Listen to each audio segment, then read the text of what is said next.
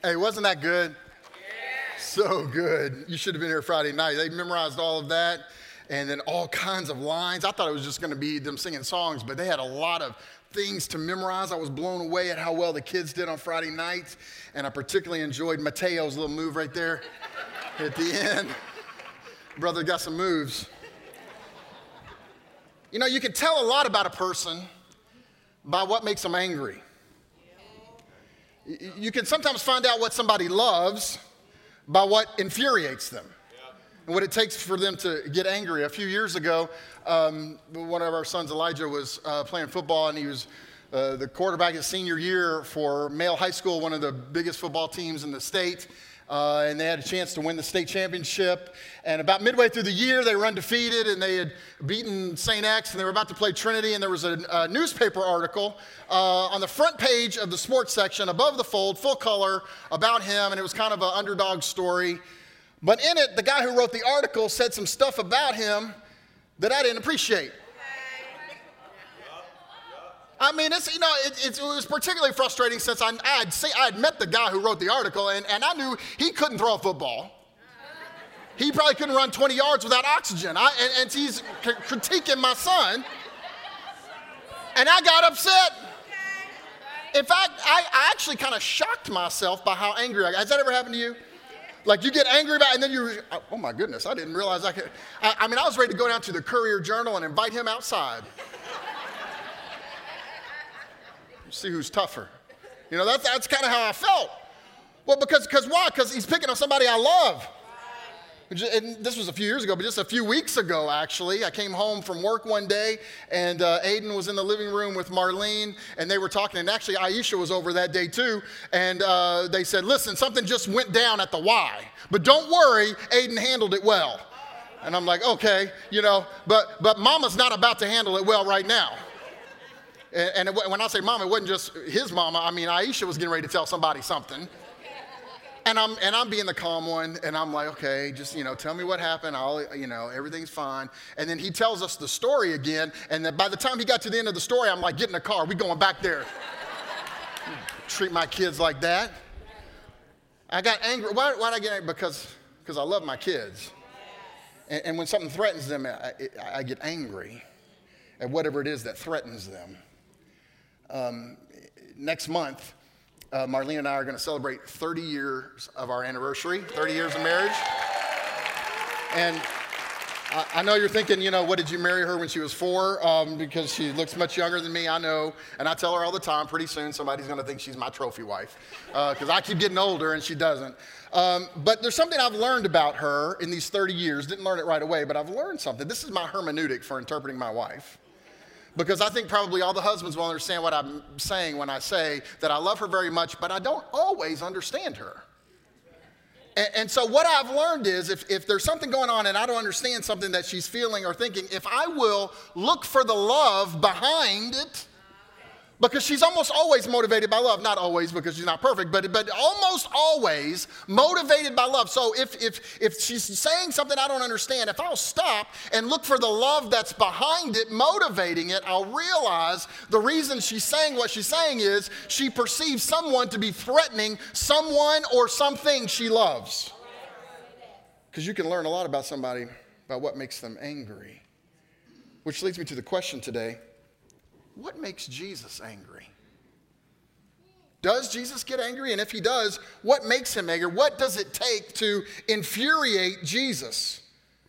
Now, we've been in this series of messages on the miracles of Jesus, um, and, and we've been doing it because our goal has been to know Jesus better and to love him more. That's the end of all we do. We want to know him better and love him more. And, and if we're serious about knowing and loving Jesus, you can't just pick the easy parts of him. You can't just pick the parts that are like, hooray, you know, I feel yummy in my tummy. No, no, no. You got to know all of him. So, what makes Jesus angry? It's an interesting question because the answer to that question may reveal what it is Jesus loves. And beyond that, it will reveal what God the Father cares about because one of the reasons that Jesus came was to reveal the Father to us. In John chapter 14, remember that story? There's Philip. He's like, Jesus, just, you know, show us the Father and that'll be enough. And Jesus is like, I'm right here. And in fact, he says, John 14, verse 9, anyone who has seen me has seen the Father. So Jesus came to reveal what the Father is like. Colossians 1, verse 15. He is the image, that is Jesus, is the image of the invisible God. Meaning God's invisible, you can't see him, but through Jesus you see him. You see, and the, and the, Greek word there is icon uh, of God. And in the Old Testament, they were forbidden to create images of God because we humans were made in the image of God. And when you get to the New Testament, Jesus is the image of God. And, and, so think of it this way it's the word is icon. So, so think of it this way I have a program on my computer, and it's the word program. You know, to, when I type messages on, it's Word. But it's always there, but you can't see it, it's invisible. But there's a little icon down at the bottom of the screen, and if you click the icon, it opens the invisible program. Jesus is the icon of God. You, you, can't see God, but if you click on it, that means that, that He is the perfect revelation of what God is like. Jesus, and this is very important, this is a core Christian hermeneutic. Jesus is not a revelation of what God is like among many, He is the revelation of what God is like. The revelation that all other revelations were in the Old Testament pointing toward. So if you want to know what God is like, look at Jesus. Or say it another way God is a Jesus looking God. Another way to say it is this God is Christ like. Jesus' is perfect theology.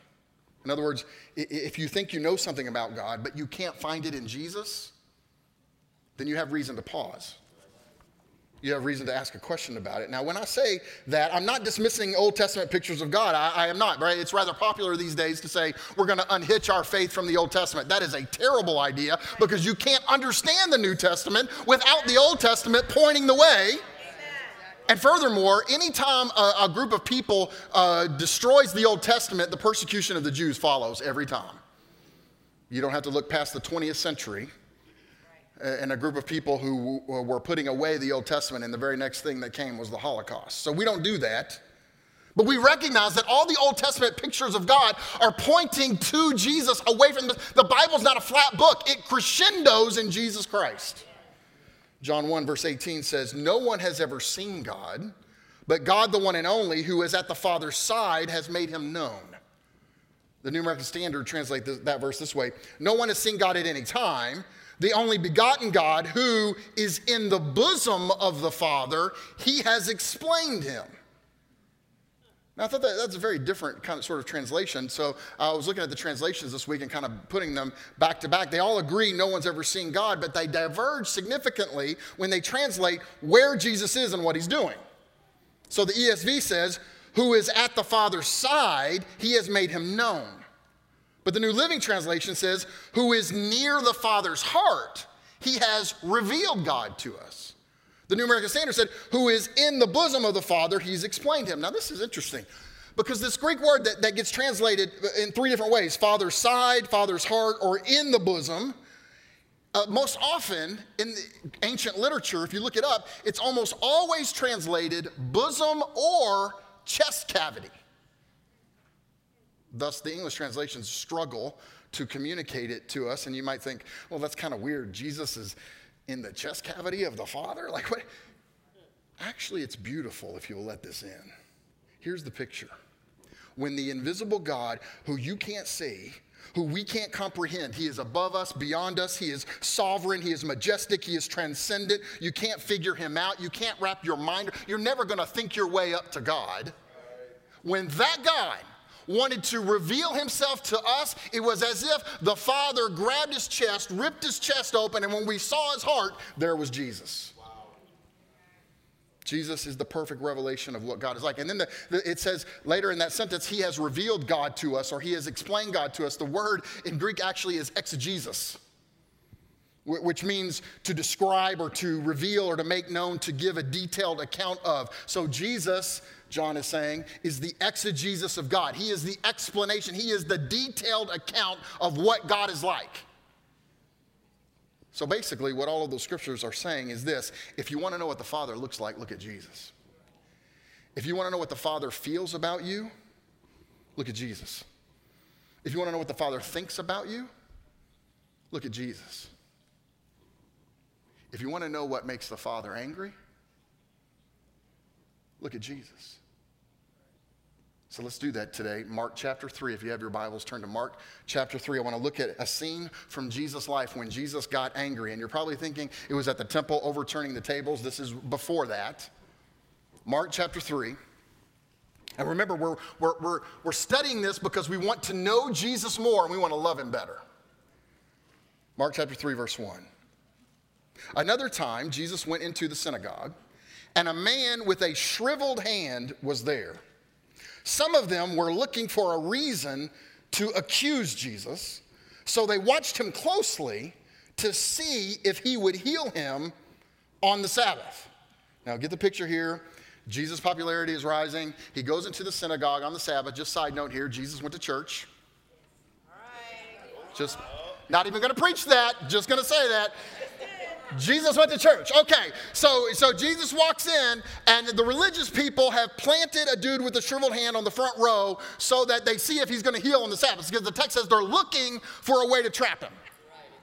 Right now, you might say, well, the text doesn't say they're planting him, and that's true. But let me tell you something. I have been in church for 50, 50 years, okay? Literally, I was born on a Sunday, and I was in church the next Sunday, I think, probably, okay? So, so over 50 years, I've been, I've been around a lot of religious people, and I'm just telling you, they planted this brother.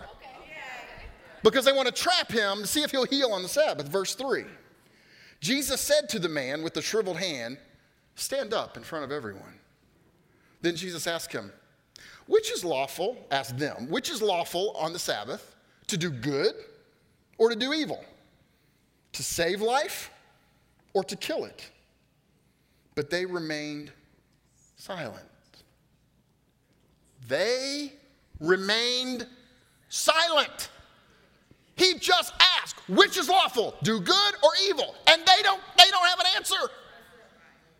And so Jesus, man, this triggered him because his heart is broken for this man. Somehow he knows what it must be like to live every single day with a physical challenge. So his heart goes out to him and he wants to heal him. He looks around the room. He sees it's full of religious leaders who are poised, ready to pounce on him. He sizes up the whole deal. He realizes it's a sting operation meant to discredit him. Verse 5. He looked around at them in anger. The message says he was furious. The word most often in the Bible gets translated as wrath. He was angry, and he wasn't just angry, deeply distressed at their stubborn hearts.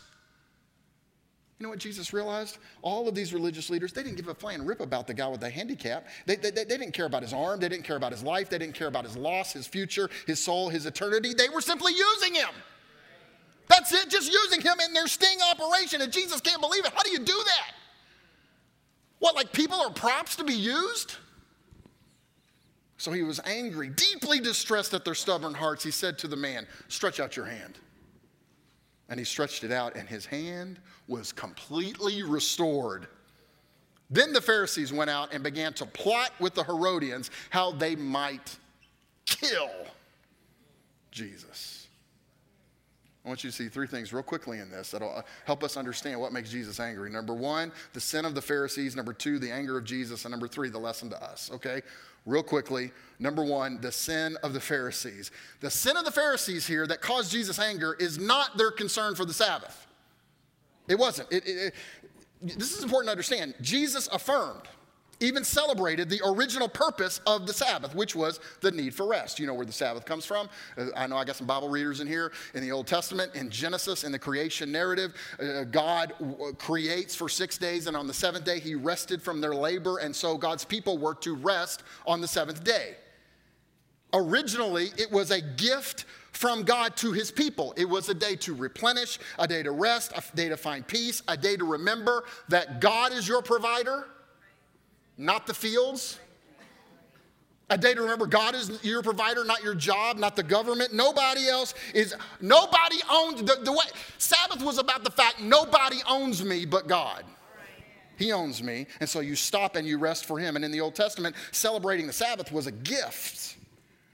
that became a sign that, that these people were not owned by anybody else. They were not enslaved to things. And so it was a blessing from God and a reminder that we aren't God. So Jesus had no problem with the Sabbath. In fact, in chapter 2, he says, right before this text, he says that he is the, the Son of Man is the Lord of the Sabbath. What infuriated Jesus, what he squashed, was the legalism that had been built up around the Sabbath that totally obscured its original meaning and intention. Because, see, the original law was from God and it was good, but they had built all these man made laws. Now, you're going to see a, figure up here that I think is helpful to see. So, I got the big L in the middle. That is the law of God. That is not man made. This is what God said. And God said, remember the Sabbath, keep it holy. But humans, because we have this propensity, trying to keep people from breaking the big law of God, the actual law of God, they made up a bunch of man made laws, which created a fence around the law of human laws. And the whole idea is if you don't break the, the little L, you won't break the big L. Because the little L's are keeping a fence around the big L. Everybody with me? Oh, so that's what they, so they came up with things. They said, so you're not supposed to work. That's the big L on the Sabbath. So what does that mean? Well, they came up with 39 different things that were actually considered work. These were the small L's that went around. So, for example, you could only give medical attention to someone if their life was in danger. So you could help a woman in childbirth if, if they, it appeared that maybe the baby might not make it. Uh, an infection could be treated. Uh, and, a life could be helped if it was saving a life. If a wall fell on somebody on the Sabbath, you were allowed to move enough of the wall to see if they were alive. If they were, you were allowed to finish removing the wall, just enough to get them out. If they were already dead, you just left them till tomorrow because that would be work, and we know you're not supposed to work. So uh, if you cut yourself, you could put pressure on it to stop the bleeding, but you couldn't put ointment on to heal it. Uh, you, if you got a fracture, you couldn't set it till the next day. If you sprained your foot, you waited till the next day. Bottom line is this an injury could be kept from getting worse, but you couldn't heal it because that would be work. Now, to understand why the Pharisees were so upset about Jesus breaking the little man made laws that were the fence around the law, you have to understand what it meant to them. It wasn't, Sabbath wasn't just another rule, it was a matter of national pride. In fact, earlier on in the war of the Maccabees, when Judas Maccabeus was leading them against Antiochus Epiphanes, there had been people who they preferred to die rather than work on the Sabbath. The Romans had compulsory uh, military service, but eventually they exempted the Jews from military service because they would be in a battle and they would come up to the Sabbath and they'd just stop fighting. And the Romans would be like, they, they're still coming at us. So they just said, you know what, just don't worry about it. So it's a big deal. They were absolutely unbending on Sabbath observance, even if it cost their life.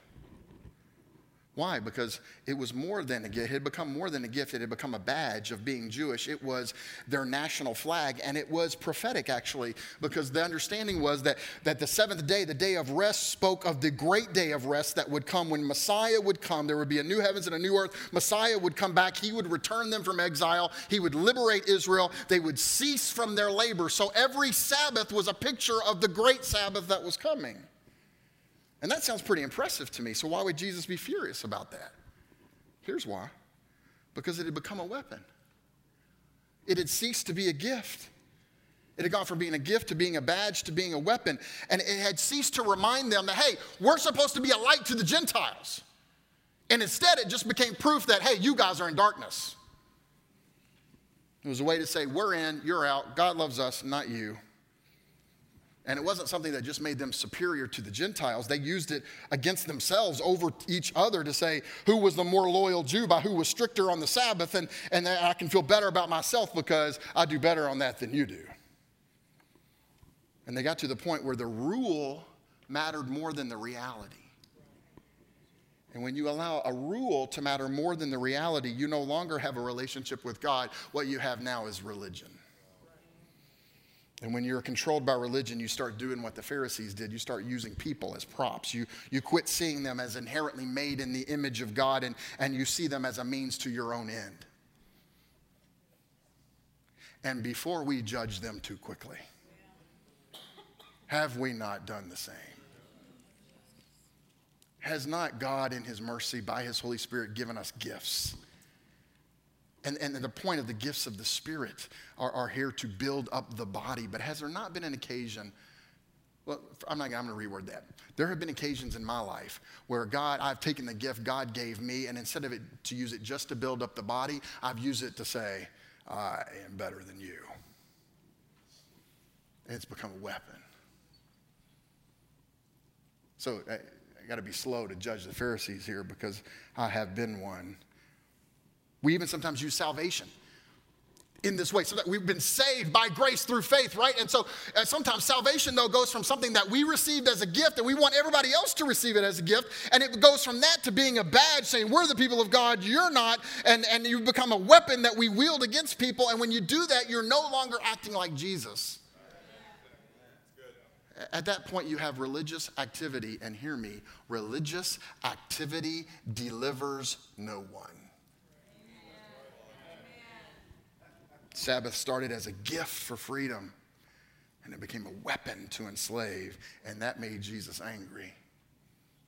Which leads to the second point is Jesus' anger. Now, I know talking about Jesus' anger, people get a little touchy uh, because of the world we live in, you know, and, and, and as soon as I talk about this, people start getting pictures in their head that comes from Greek mythology, right, where the gods were petty, spiteful, vindictive, malicious. They threw temper tantrums. You know, in the Medusa myth, Medusa was this beautiful lady who served in Athena's, uh, she was a priestess in Athena's temple, but then she was doing stuff with Poseidon, this god of the sea, and Athena found her, and then he cursed, she cursed uh, Medusa so that her hair was made into snakes, and she was so ugly that people turned to stone, which seems a little harsh to me. But that's how Greek, the Greek mythology was. That's how the Greek gods, that's not Jesus. That, that, that's not that God. Jesus is never petty or spiteful or vindictive. One thing arouses his evil, his, his, his anger, and that is evil. John Stott has written a great book called The Cross of Christ. It's an excellent book on the cross. And, and he defines the wrath of God this way. Listen to this. He says, The wrath of God is his steady, unrelenting, unremitting, uncompromising antagonism to evil in all of its forms and manifestations. That right there is worth writing down. That, that is a, a definition of the wrath of God his, his steady, unrelenting, unremitting, uncompromising antagonism to evil in all of its forms and manifestations. Then he says, in short, God's anger is poles apart from ours. What provokes our anger, injured vanity, never provokes his. What provokes his anger, evil, seldom provokes ours. See, we usually get angry because we got our feelings hurt or we got injured, you know, um, uh, you know, or whatever. But God never does that. He only gets anger, angry at evil. So, what is Jesus furious about in this text? Let's look at it more closely. I'm going to give you two reasons for Jesus' anger in this text. Number one is the absurdity of religion. Sabbath was supposed to be about restoring the diminished, right? It was supposed to be about replenishing the drain, repairing the broken. So, certainly, if a guy's got a shriveled hand, you'd want to heal him on the Sabbath, right? Oh, not to the Pharisees. Religiosity had so twisted this thing that healing was unlawful to them, but then they can run out and plot Jesus' death on the Sabbath. Just think of the absurdity of that. Jesus says, which is lawful? To save life or to kill, and then he gives life, they shout, violation of the Sabbath, and then they run out to plot to kill him on the Sabbath. Do you see the irony there? They're plotting to kill on the Sabbath because he gave life on the Sabbath. You see how absurd religion can get? And it made Jesus angry. He got angry at how religion had twisted God's good gift of Sabbath that he, that he had meant for freedom and now was used to enslave people. So he got angry at that. And then he heals the guy. Isn't this interesting? The fruit of Jesus' anger is that somebody gets healed. Even his anger leads to somebody getting life. And the fruit of the Pharisees' anger was they killed Jesus. And that leads to the second thing that, that angered Jesus here, I believe. It wasn't just the absurdity of religion, it was the devastation of sin. See, I think he took one look at this guy and he was moved with compassion. I think Jesus was angry because he knows this is not the way God created the world to be. Something has gone dreadfully wrong, and that something is sin. And as a result of sin, there is so much suffering in the world. And that angered Jesus. I, think it's right for us to be angry at the devastation of sin. N.T. Wright put it this way He said, The biblical doctrine of God's wrath is rooted in the doctrine of God as the good, wise, and loving creator who hates, yes, hates anything that spoils, defaces, distorts, or damages his beautiful creation, and in particular, anything that does that to his image bearing creatures. If God does not hate racial prejudice, he is neither good nor loving. If God is not wrathful at child abuse, he's neither good nor loving. If God is not utterly determined to root out from his creation in an act of proper wrath and judgment the arrogance that allows people to exploit, bomb, bully, and enslave one another, he is neither loving nor good nor wise. Do you hear what he's saying? Here's what he's saying. Why does God get angry with evil? Because he loves us. You guys, there, there's a sense in which, and, and this is kind of counterintuitive, but there is a sense in which God's anger against evil is proof of his love for us. Yes. I mean, I've had more than one set of parents in my office whose kids were not following the Lord and tears were running down their face and they saw their kids being destroyed and they were so angry, not at their kid, at the things that were destroying their kid. I, I, I, had, I had a mother in, in my office whose son was an alcoholic, and tears were running down her face. And she said, I hate alcoholism. I had a husband of a wife who was dying of cancer in my office, and with tears running down his eye, he slammed his fist and said, I hate cancer. He hated what it was doing to his family. See, here, here's my point, you guys. Some of you have struggled with the picture of God uh, uh, where He's angry with you and He's kind of irritated with you, and any request you might bring to Him, He's like, I'm too busy, you know, because He's just irritated with you. But you need to let that go because that is not the revelation of God in Jesus Christ. What you need to see is a picture of God the Father who's not angry at you, but for you. Jesus is not mad at the guy with the shriveled hand. He doesn't say, What is wrong with you? How, I can't believe you have a shriveled hand. What is, you know, you know, you're at synagogue. We're supposed to give God our best. Why are you bringing in your shriveled hand? What's wrong if you just had more faith? He doesn't say that. He's not, he's not angry at the guy with the He's angry for the guy. And here's the deal if you know the Lord, that means if you've put your faith in Jesus Christ as your Lord, then Jesus has already borne God's wrath for you. It's already been taken care of. And some of you know that intellectually, but you've never really let the gospel in your heart so that you really understand. This is how God is for you now. If, you're, if you're having trouble with that, just hear the word of the Lord, okay? Just hear the word of the Lord. Ephesians 2, verse 3. Like the rest, we were by nature objects of wrath. Okay, that's what he's saying. We were, this is who we were. We were objects of wrath, but because of his great love for us, God, who is rich in mercy, made us alive with Christ even when we were dead in transgressions. It is by grace that we've been saved. 1 Thessalonians 1:10 Wait for the son from heaven whom he raised from the dead Jesus who rescues us from the coming wrath. Now the first thing you got to say about that verse is there is a coming wrath. I, am not, I'm not being a friend to you if I don't tell you there is a coming wrath. And here's the good news if you're in Christ, it says right here, He rescues us from the coming wrath. 1 Thessalonians 5 9, for God did not appoint us to suffer wrath, but to receive salvation. How? Through our Lord Jesus Christ. Here's my point. If you know the Lord, God isn't angry at you, He's angry for you at all the results of sin and evil in your life. you know, I, I sometimes say that there's things that I hate. Like I hate, and that's kind of a strong word. And, and some of the things I say I hate, I don't really hate. Like I say I hate the Dallas Cowboys. I don't really hate the Dallas Cowboys. They irritate me, okay, but I don't hate the Dallas Cowboys. I say I hate the Duke Blue Devils. I actually hate them. Uh, no, I don't. I don't. I'm sorry. That, that was not the Lord. Sorry. The devil tempted me. I, no, I don't. I don't really. I actually don't hate Duke. Okay. But there are some things I do hate.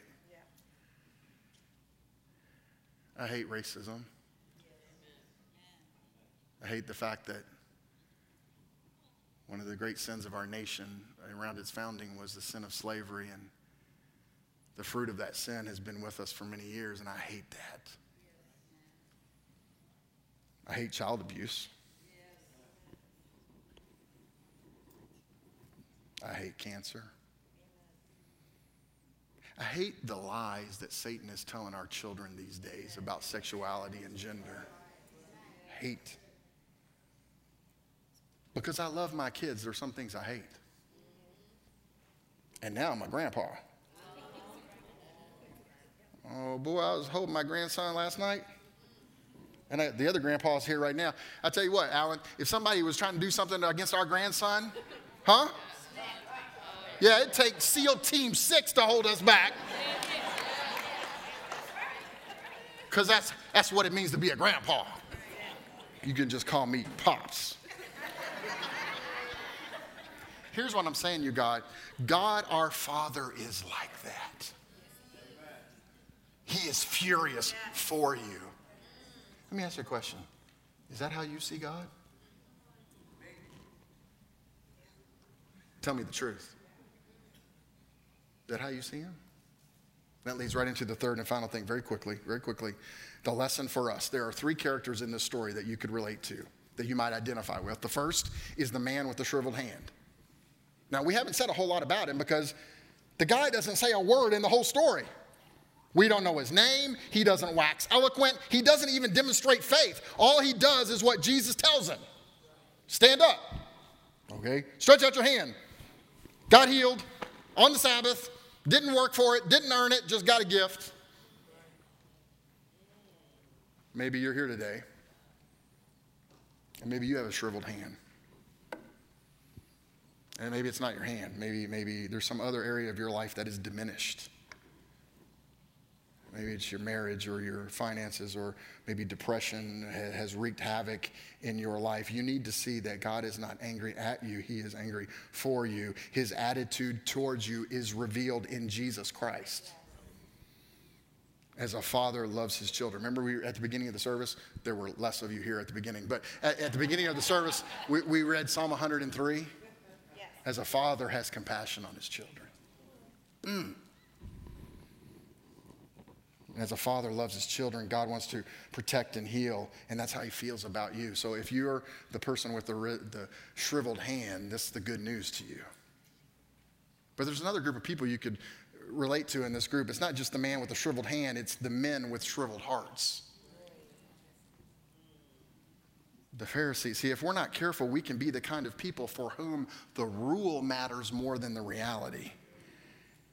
And we can do this if we're not careful, guys. We have to, this is a warning to us. We don't want to become the kind of people who take God's gifts to us and turn them into weapons to be arrogant about or turn people into props to be used. And if that's us, then we, then we just need to repent today. If you, if you see yourself in that, you just need to repent from that and then just let the gospel in. Just let the good news in. Man, if you're, if you're the one with the shriveled heart, if you let the, and what does the gospel say? The gospel says you didn't save yourself. No, it's not like you did 0.01%, you know, of, of your salvation. Jesus did 99.99 and you did, point, no, you did zero. Martin Luther said the only contribution to your salvation that you provided was the sin that God so graciously forgives. All right? So you, so you didn't save yourself. You're saved 100% by grace. So how could you ever look down on anybody? You can't. Not if you believe the gospel. If you believe the gospel, you can never look down on anybody ever again. You can't. But guess what? The other side of that is true. If you believe the gospel, you can never feel inferior to anybody ever again. Yeah, I don't have to feel inferior to you. You know why? God Almighty, who created heaven and earth, everything else is made in China, but God made heaven and earth. Okay? All right? God who made heaven and earth picked me. So I don't have to feel inferior to anybody in this room. And you don't either.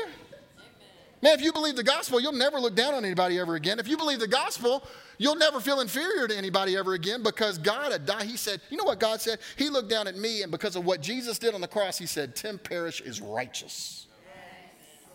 God said that. So now I don't have to worry about what you think about me, but I don't even have to worry what I think about me. I just have to worry what He thinks about me. And He already said, You are righteous because of Jesus. Man, if you let the gospel in, not only will you never look down on anybody ever again, you'll never feel inferior to anybody ever again, but you'll never be afraid of anybody ever again. Why? Because the gospel says, I've been adopted into the family. My Abba is God Almighty. My Abba owns the place. And I, when I say the place, I don't mean this building, I mean the universe. How am I going to be afraid of you? There's a third person you could relate to here, and this is where it turns into mission. Because it's not just the man with a shriveled hand or the men with shriveled hearts, it's Jesus. Because the text is actually about Jesus, you guys. See, at some point you've identified with, with either one of these people. The, the, the, if you've been, and you've probably been both. You've been the Pharisee and the guy with the shriveled hand. So have I. But at some point we need to recognize the gospel and then we need to relate to Jesus, meaning this we need to follow Jesus and be the kind of people who bring the freedom of Jesus to those who are bound. We bring the healing of Jesus to those with a shriveled life. We bring the wholeness of Jesus, the life of Jesus to those around us. In fact, I think it's a fair question to ask ourselves, you know, when, when we're coming to this text how do I treat people? You know, is, is it like Jesus? Or am I more like the Pharisees? That's, that's a fair question. Do people leave my presence feeling more free? Or do they feel more bound? Do I, do I reach out to people around me who are suffering? And, and, just, hey, can I pray for you? Can I minister healing to you? Do I, do I stand up for those who are downtrodden? These are good questions because they're my questions, and I think my questions are good. Here's one Do I, like Jesus, love people enough to be furious?